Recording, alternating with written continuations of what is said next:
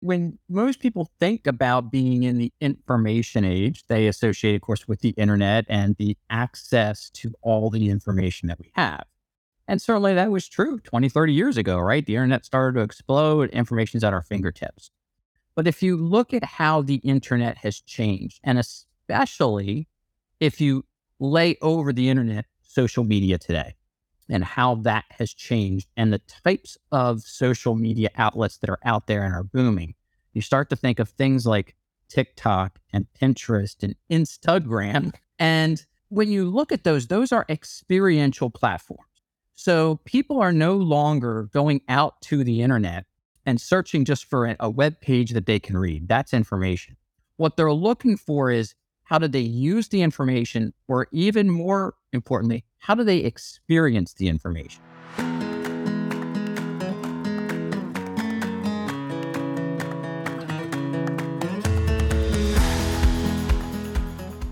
In her book, Conversational Intelligence, Judith Glaser wrote to get to the next level of greatness depends on the quality of our culture, which depends on the quality of our relationships, which depends on the quality of our conversations. Everything happens through conversations. Welcome to Conversations, powered by Quantivos.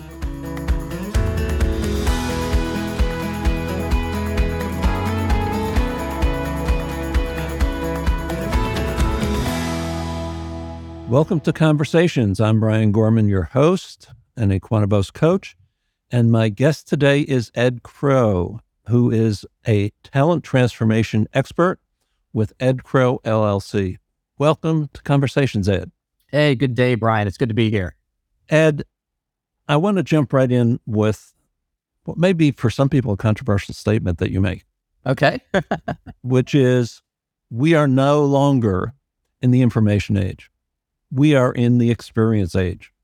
Yeah. Why do you say that? And and what does that mean? Yeah. So when most people think about being in the information age, they associate, of course, with the internet and the access to all the information that we have.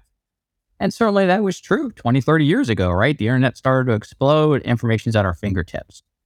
But if you look at how the internet has changed, and especially if you lay over the internet social media today and how that has changed and the types of social media outlets that are out there and are booming, you start to think of things like TikTok and Pinterest and Instagram. And when you look at those, those are experiential platforms. So people are no longer going out to the internet and searching just for a, web page that they can read. That's information. What they're looking for is how do they use the information? Or even more importantly, how do they experience the information? So it's one thing for you to tell me, hey, Ed, you know, I went skydiving over the weekend. I say, gee, Brian, that's great. I don't want to jump out of an airplane, right? But it's a different thing for you to go skydiving, attach the GoPro to your helmet, and then post that on your social media feed. So I have that experience of you falling out of an airplane through the sky, right? And so when we look at it in terms of the workforce, it's not enough for us to tell prospective candidates for employment what we have to offer. They want to know what they're going to experience with us. And that's what's differentiating companies today and why we're in the experience age. And honestly, the pandemic really threw gas on that fire. I mean, all of a sudden, you look at how online shopping took off and this this need of immediacy and our, our what we used to think was immediate gratification has I mean those those seem like ancient days like oh gee I order a package it comes in 2 days and that's that's immediate gratification now gosh I can order something on Amazon right now to show up on my doorstep tomorrow morning I mean this is it's you know so our expectations have changed in what we want out of our experience with companies not just as employees, but as consumers. And those lines are actually blurring. I absolutely am aligned with everything you say, except I'm not jumping out of an airplane. I don't blame you. I'm not doing it either. but I do absolutely agree that COVID was a catalyst for a change in the workplace, the workplace experience, the mindset and behaviors of people in the workplace and a driver for changing how we need to lead in the workplace. What does the experience age say about leadership? So today's leader has to be a little more nimble. And, you know, especially when, when you lay over hybrid workforces and remote workforces and distributed workforces and, you know, and everything we've got going on there. So the skill set is is so much different today that in many cases than simply going out on the floor, let's say, and, and all of your people are right there. You can do a scan and I see all my people and I see what they're doing. So leadership today is a little bit more of a challenge. However, one thing we know is that the younger generations, while they need supervision and, and want it, they're also quite comfortable working on their own with some direction. And so I think one of the biggest skill sets that most leaders today have to concern themselves with is how to delegate and assign work appropriately. You know, how do I train that person who's halfway across the world, much less halfway across the state, how to do the work that I need done when I can't just walk over to their station and look at them working, right? So that that I think is the biggest challenge for us as leaders. And of course, there's lots of debate out there right now on, you know, should we be working remotely and should everyone be back in an office? And and you'll hear, you know, the, the cases for, the cases against. I don't know where I come in. I think it's probably somewhere in the middle. You know, whatever's right for the person and whatever's right for getting the most out of them, I'm all for it. Right. So I, I'm not a one size fits all kind of guy in that regard. And I think that's where leaders today would do well is learning what their people need in terms of the type of supervision, but then the type of work environment and, and how flexible can we be with what that means to work in today's language. Being that leader also clearly, if I'm not looking over your shoulder halfway around the world, requires a lot of trust and requires both knowing how to build trust and how to be trusted. What are some of your thoughts on trust? You know, that that's a that's a fun topic. And I'll tell you a story. Spring of 2019, so pre-pandemic, I was speaking at a conference and uh, it was a, you know, I had a room full of HR professionals. And the key here is this is obviously this is pre-pandemic, right? And so we get to talking about remote work. And there's, there's one lady in the front, she raised her hand and she says, Ed, I, I completely disagree with you. You know, I don't like remote work. I don't know what those people are doing if I can't see what's going on. I said, okay, I appreciate your point of view, but let me ask you something. I said, do you have full control over the hiring process? I mean, I understand you're probably working with a hiring manager, but oh, that, do you have full control over it? She says, absolutely. And in fact, I even guide the hiring manager on the right candidates. Perfect. So what you're telling me then by your own admission, is that you are recruiting, interviewing, and hiring people that you don't trust right off the gate. And, and she kind of looked at me, she goes, well, well, trust is earned. I said, yeah, and you earn it through giving some trust and seeing how they respond. But if you're telling me that you already can't trust them and they got to prove something to you, then I would argue that your interviewing process is flawed. That you should be bringing in people that you're saying, okay, I'm going to give them some flexibility here because I believe they've earned it. And if they burn me, okay, then we're going to have another discussion about that. And so I, have often thought, I wish I knew who she was because I'd like to talk to her today see see what she thinks about you know trusting in a remote work environment. And so, I guess you know we were talking pre pre recording about where people are located in our in our businesses, and, and I've always worked uh, like you with a support group who's pretty much all over North America.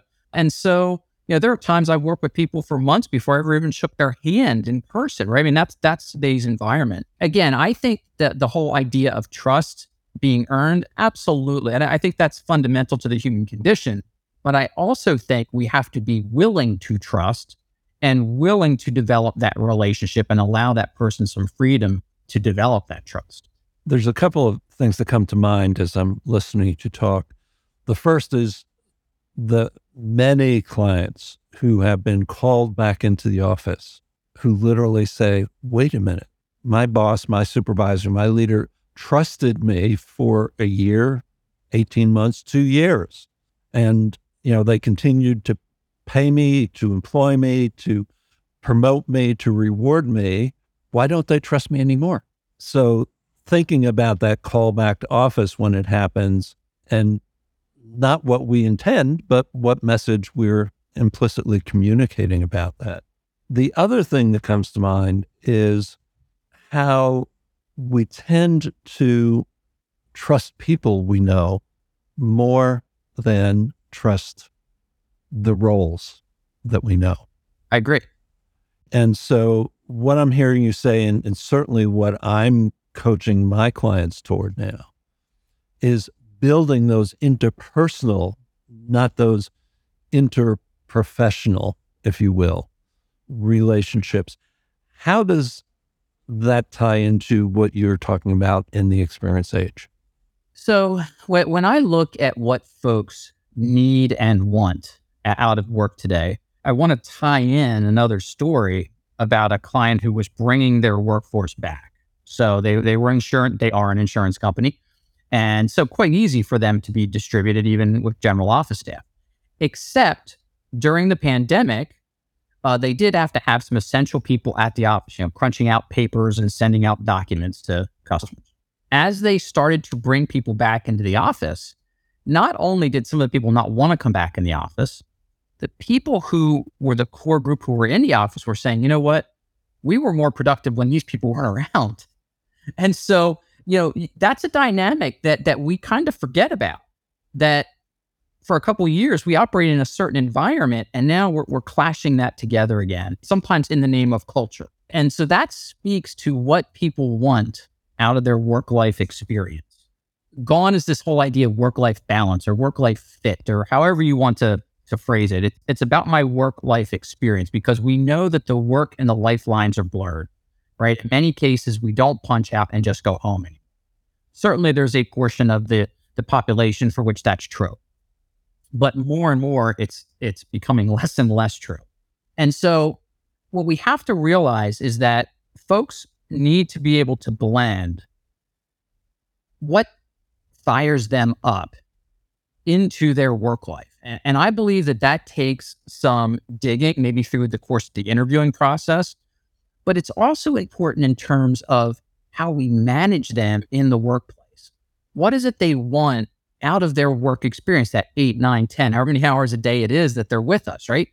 And some people listening might say, well, that sounds like real warm and fluffy and all that. But, you know, I got a bunch of welders in this hot, dirty environment. You know, like, what kind of work experience do they have? And my response to that is okay, but if I go to school to learn how to weld, I know what I'm in for. I know what I'm signing up for when I go into that line of work. If I choose to go to school to become a licensed practical nurse, I know what that job involves.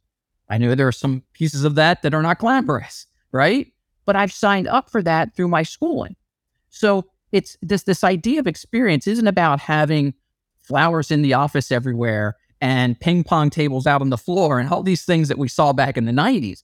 It's about today's employees want to say, what am I living while I'm at work? Can I be myself at work? Can I do my best work? Can I stay in my joy and genius zone while I'm at work? And if we can create a work experience that allows our people to stay in their joy and genius zone, goodness, watch out for the results you're going to get. I love how you just talked about singing. One of the fundamental questions I, I like to ask my clients is what makes your heart sing? Mm-hmm. And totally aligned with what you're saying. If I can know that before I hire you, I can know whether or not I can feed that. Exactly. If I can't feed that, I shouldn't be hiring you, no matter how skilled you are for the position. And if I can feed that, then we've got a responsibility collectively to ensure that we continue feeding that as long as that's your hunger. Exactly. I may be love, really be passionate, quite frankly, about putting these pieces of metal together and welding them. And I may be that way for 20 years, or I may be that way for five. In some of what you've written, I was reading, become the workplace that no one wants to leave how do you do that? How do you do that with that welder? How do you do that with that uh, engine mechanic? Or how do you do that with that nurse or, or that accountant? Mm-hmm. Yeah. So when I look at it, it's complicated and simple at the same time, right? So we, we talked about joy and genius zone just now. And so some of it, as you said, is figuring out what that is for someone and feeding it. And if I can keep them fed in that regard, the loyalty comes out of that and the commitment comes out. And the productivity. Absolutely. And then and then come the profits. And you know, we can, you know, we follow that train. So that's a piece of it. Um, there's a great book out there, and it's not new. I mean, I, I may have probably read it 10, 15 years ago by Jack Mitchell called Hug Your People. And in it, this gentleman runs a series of uh, business clothing stores in Manhattan, I think up into Connecticut. And he talks about how, you know, when he had one store, it was easy to know all of his employees. But as he expanded his store base, it got harder and harder for him to know everybody. But he felt that that was important.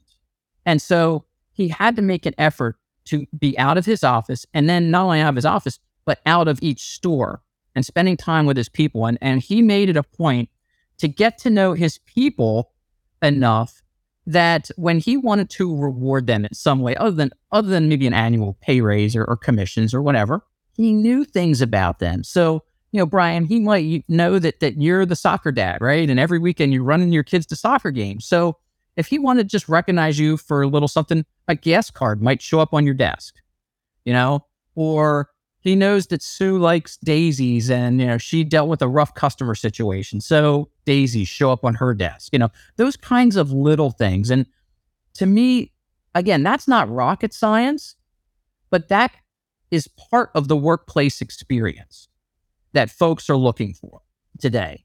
Does my supervisor know and care about me?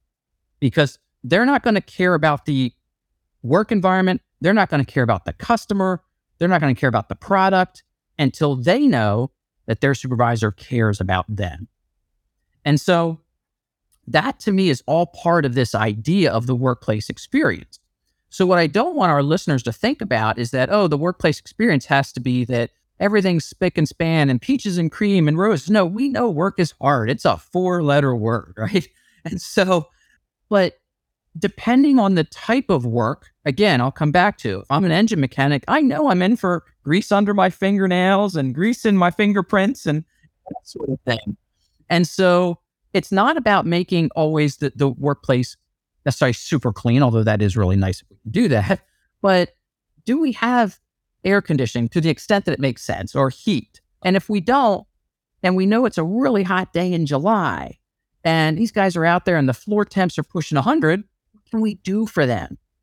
Can we do simple things like popsicles and ice cream breaks or, you know, go around with water bottles? I mean, again, these are not rocket science things, but they go a long way towards letting people know when there are extreme work uh, scenarios like that, we care about the experience they're having on that day. And that's a leadership thing. Sounds like treating people like people, treating people like they matter. Exactly. You know, and so when I think about the workplace experience, yes, I, I, believe in looking at it on an individual level because what you may want out of your experience might be different than what I want. And that's okay. And, you know, having said that, I realize we can't please everybody all the time. I do recognize that. But I believe this is one of those initiatives that we don't look at it on a global scale. We look at it as localized as possible. You know, if, if it's not the individual worker, maybe it's the work group or the shift or something like that. How can we drill down as small as possible and say, what can we do to impact this group's work experience?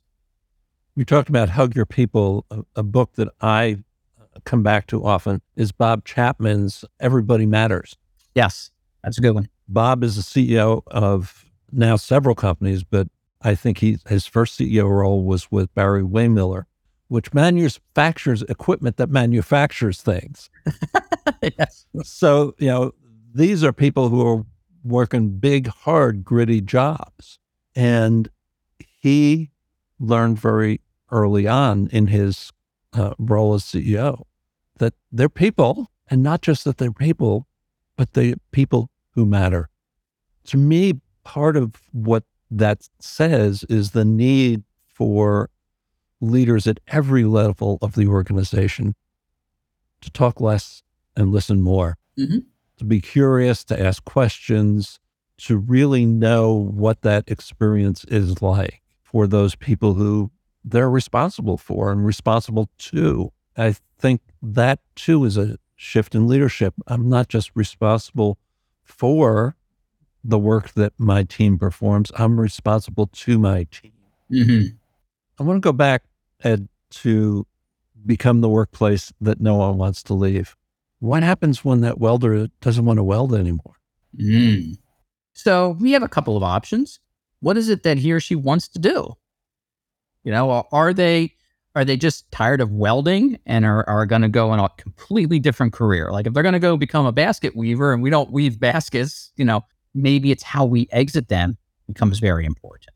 But, you know, you get that person who 10, 15 years they've been welding for you, they've probably got a lot of knowledge in their head about our products and services. And if they want to be challenged maybe more mentally than physically, what can we do to accommodate that, if anything? And I think those are the things that need to be explored.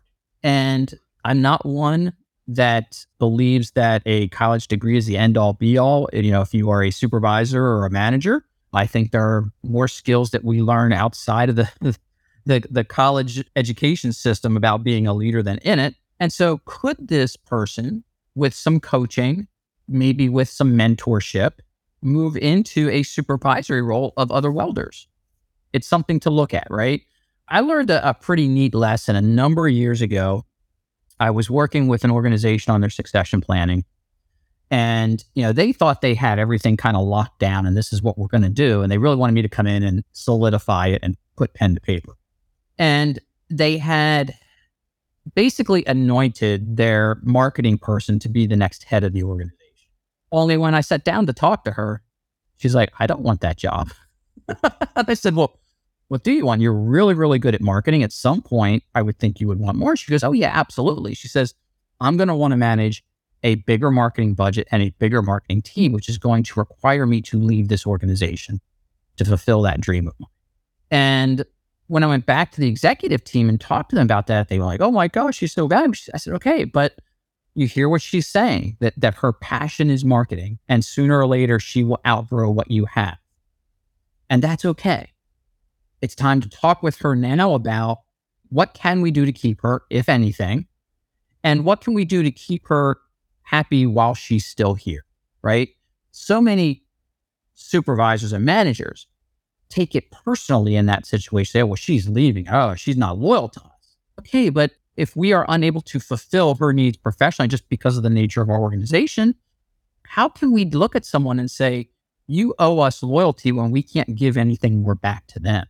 That's not a, a balanced equation at all. And so it opened my eyes to a couple of things. One of which is when she leaves, what's to say that she doesn't provide business to this organization, right? Bring them in on certain things. I mean, I've seen that numerous times over my career. I'm sure you have too.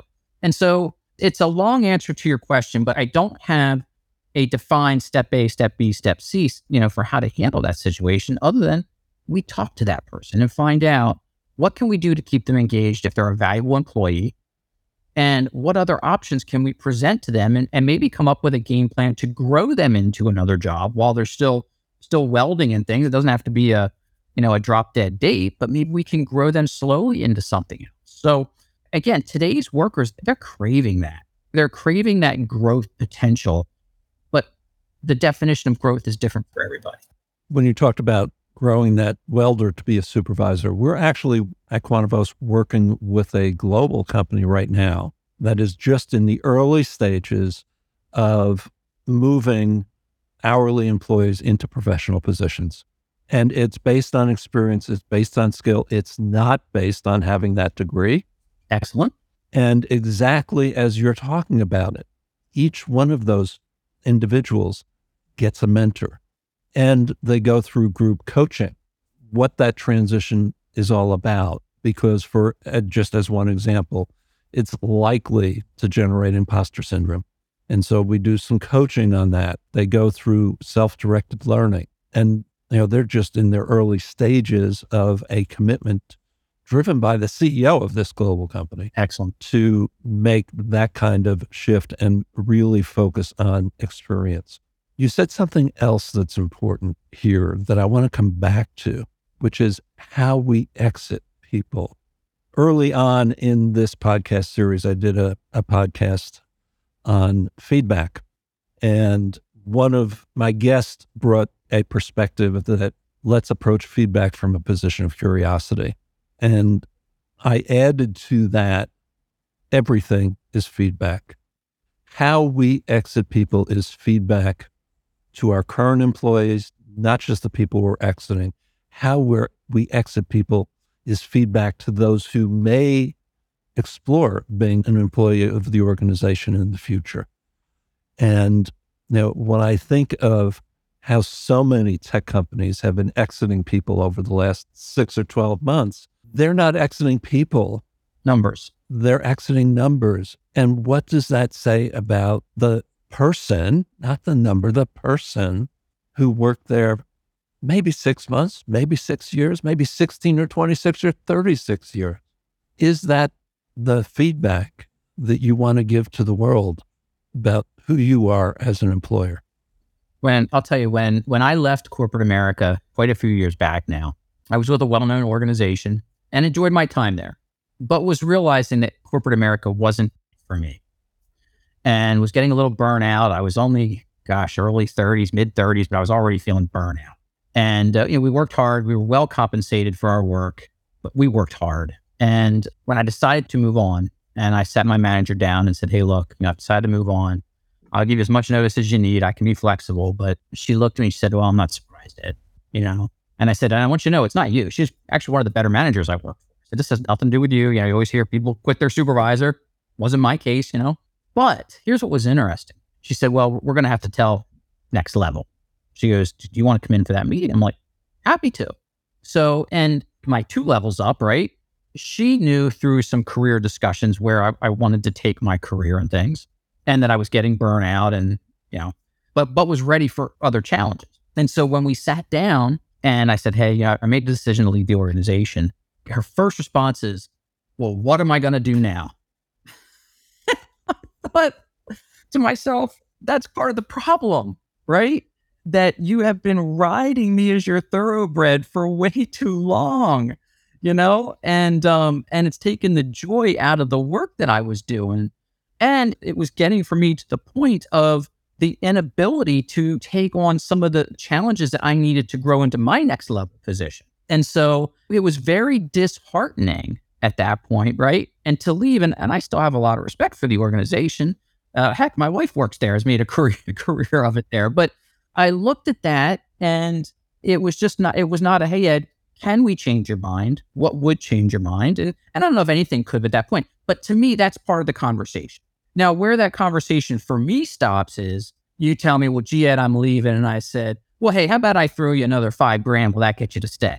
Now, it's rarely about money at that point in time. I mean, today people will say they're leaving for money, and in some cases it is true, but for the most part, it's about the experience of, of what's going on there. You know, she could have said to me, I'll give you another five grand to stay. And I've been like, no, no, something needs to change with my career path because you keep sending me to fix problems and I keep fixing them for you. And there's not a mobility, you know? So, you know, for me, that was an early lesson. I didn't know to call it my workplace experience back then. But as I look back on it, you know, my experience was, hey, I like fixing things. But after a while, gosh, uh, you know, give me a fresh couch, give me an opportunity instead of a broken thing I got to fix. you don't want to fix the same thing over and over and over again. No, no. Go to this facility, fix this process. Go to this, uh, fix this process. Find new challenges to fix. Yeah. Yeah. And so that was a lesson early on in my career about how important it is not only to keep people challenged to the extent that they want to stay challenged, but when they do come and express that concern of, look, I feel like I've maxed out here or I'm burning out. Okay, well, what can we do about that? Is there anything we can do? And, and recognize that sometimes we can't, right? I mean, sometimes it's just, it's time. But I think engaging in that discussion is important. And I was fortunate to have learned a lot at that organization. I mean, at a young age, to be at a Fortune 500 company and be in a position of, of responsibility was, was just massive for the rest of my career. But that one interaction was just like, really? And it's a shame. And so, you know, what I'd like your listeners to think about is, you know, how do you handle that person who comes to you and says, boss, I'm, I'm getting fried. I think I need to exit the organization. It's not always about talking them out of it, but talking them through it. And if we can solve some of their concerns, then we need to ensure that we actually follow through on it. One of the things that encourages me is that in the last six or nine months, I have probably had four or five of my coaching clients come to me and say, Help me prepare for that conversation with my boss. I never would have thought of having that conversation when I was in corporate life. And so it says that there are those leaders who people see as approachable mm-hmm. and not ready to slam the hammer down when they say, boss, this is not doing it for me anymore. Yeah, I don't do much search work at all. But a friend of mine who's COO at a local company called and said, Hey, Ed, would, would you help us find our first HR person? And I said, Okay, for you, I'll do it. right. We found a great guy. I mean, he fit, just everything fit into place. They made him an offer. He accepted. He goes back to his boss and gives notice. The boss is distraught over him wanting to leave. And he told him, look, it's because of this, this, and this. Like, like you, like the organization, but got some challenges here, right? The boss says, well, what if I commit to you that we're going to get stuff fixed? Would you stay? He calls me and says, Ed, I feel like I need to give him a chance. So I'm bummed. My client's bummed because they had this guy would have been a good fit. Well, guess what I see? Four months later on LinkedIn, he switched jobs. And when we pinged each other, I said, you know, what's up? And he's like, nothing changed. And he was he was very disappointed with his boss, who was the president of the company, but also that he knew we had a great offer on the table for him. And, and it was an organization he could have really made a difference in. And that's a lesson, I think, for us as employees, right? That when we are in that position, you know, because as leaders, we have to face those transitions too. What is it that's driving us? And what is the likelihood that an organization will change just because they want to keep us? and that's just that's soul searching, right? You just have to think about whether that's right for your your near term future. Ed Krow, talent transformation expert. Thank you so much for this conversation. Any final words that you want to share with our audience here on Conversations? Yeah, I would just say that, you know, first and foremost, get to know your people, get to know what makes them tick, get to know why they came to your organization, why they've chosen the path in it they've chosen, and use that to fuel their jo- joy and genius fire. If you can do that, you will have a workplace that people don't want to leave. And better yet, you'll have a workplace that will, it's like drawing moths to a flame. People will come and want to work at your place because they know you're delivering on the experiences that they want to have. No longer the information age. We're in the experience age. Thank you, Ed Krow. Hey, my pleasure. Thanks for having me.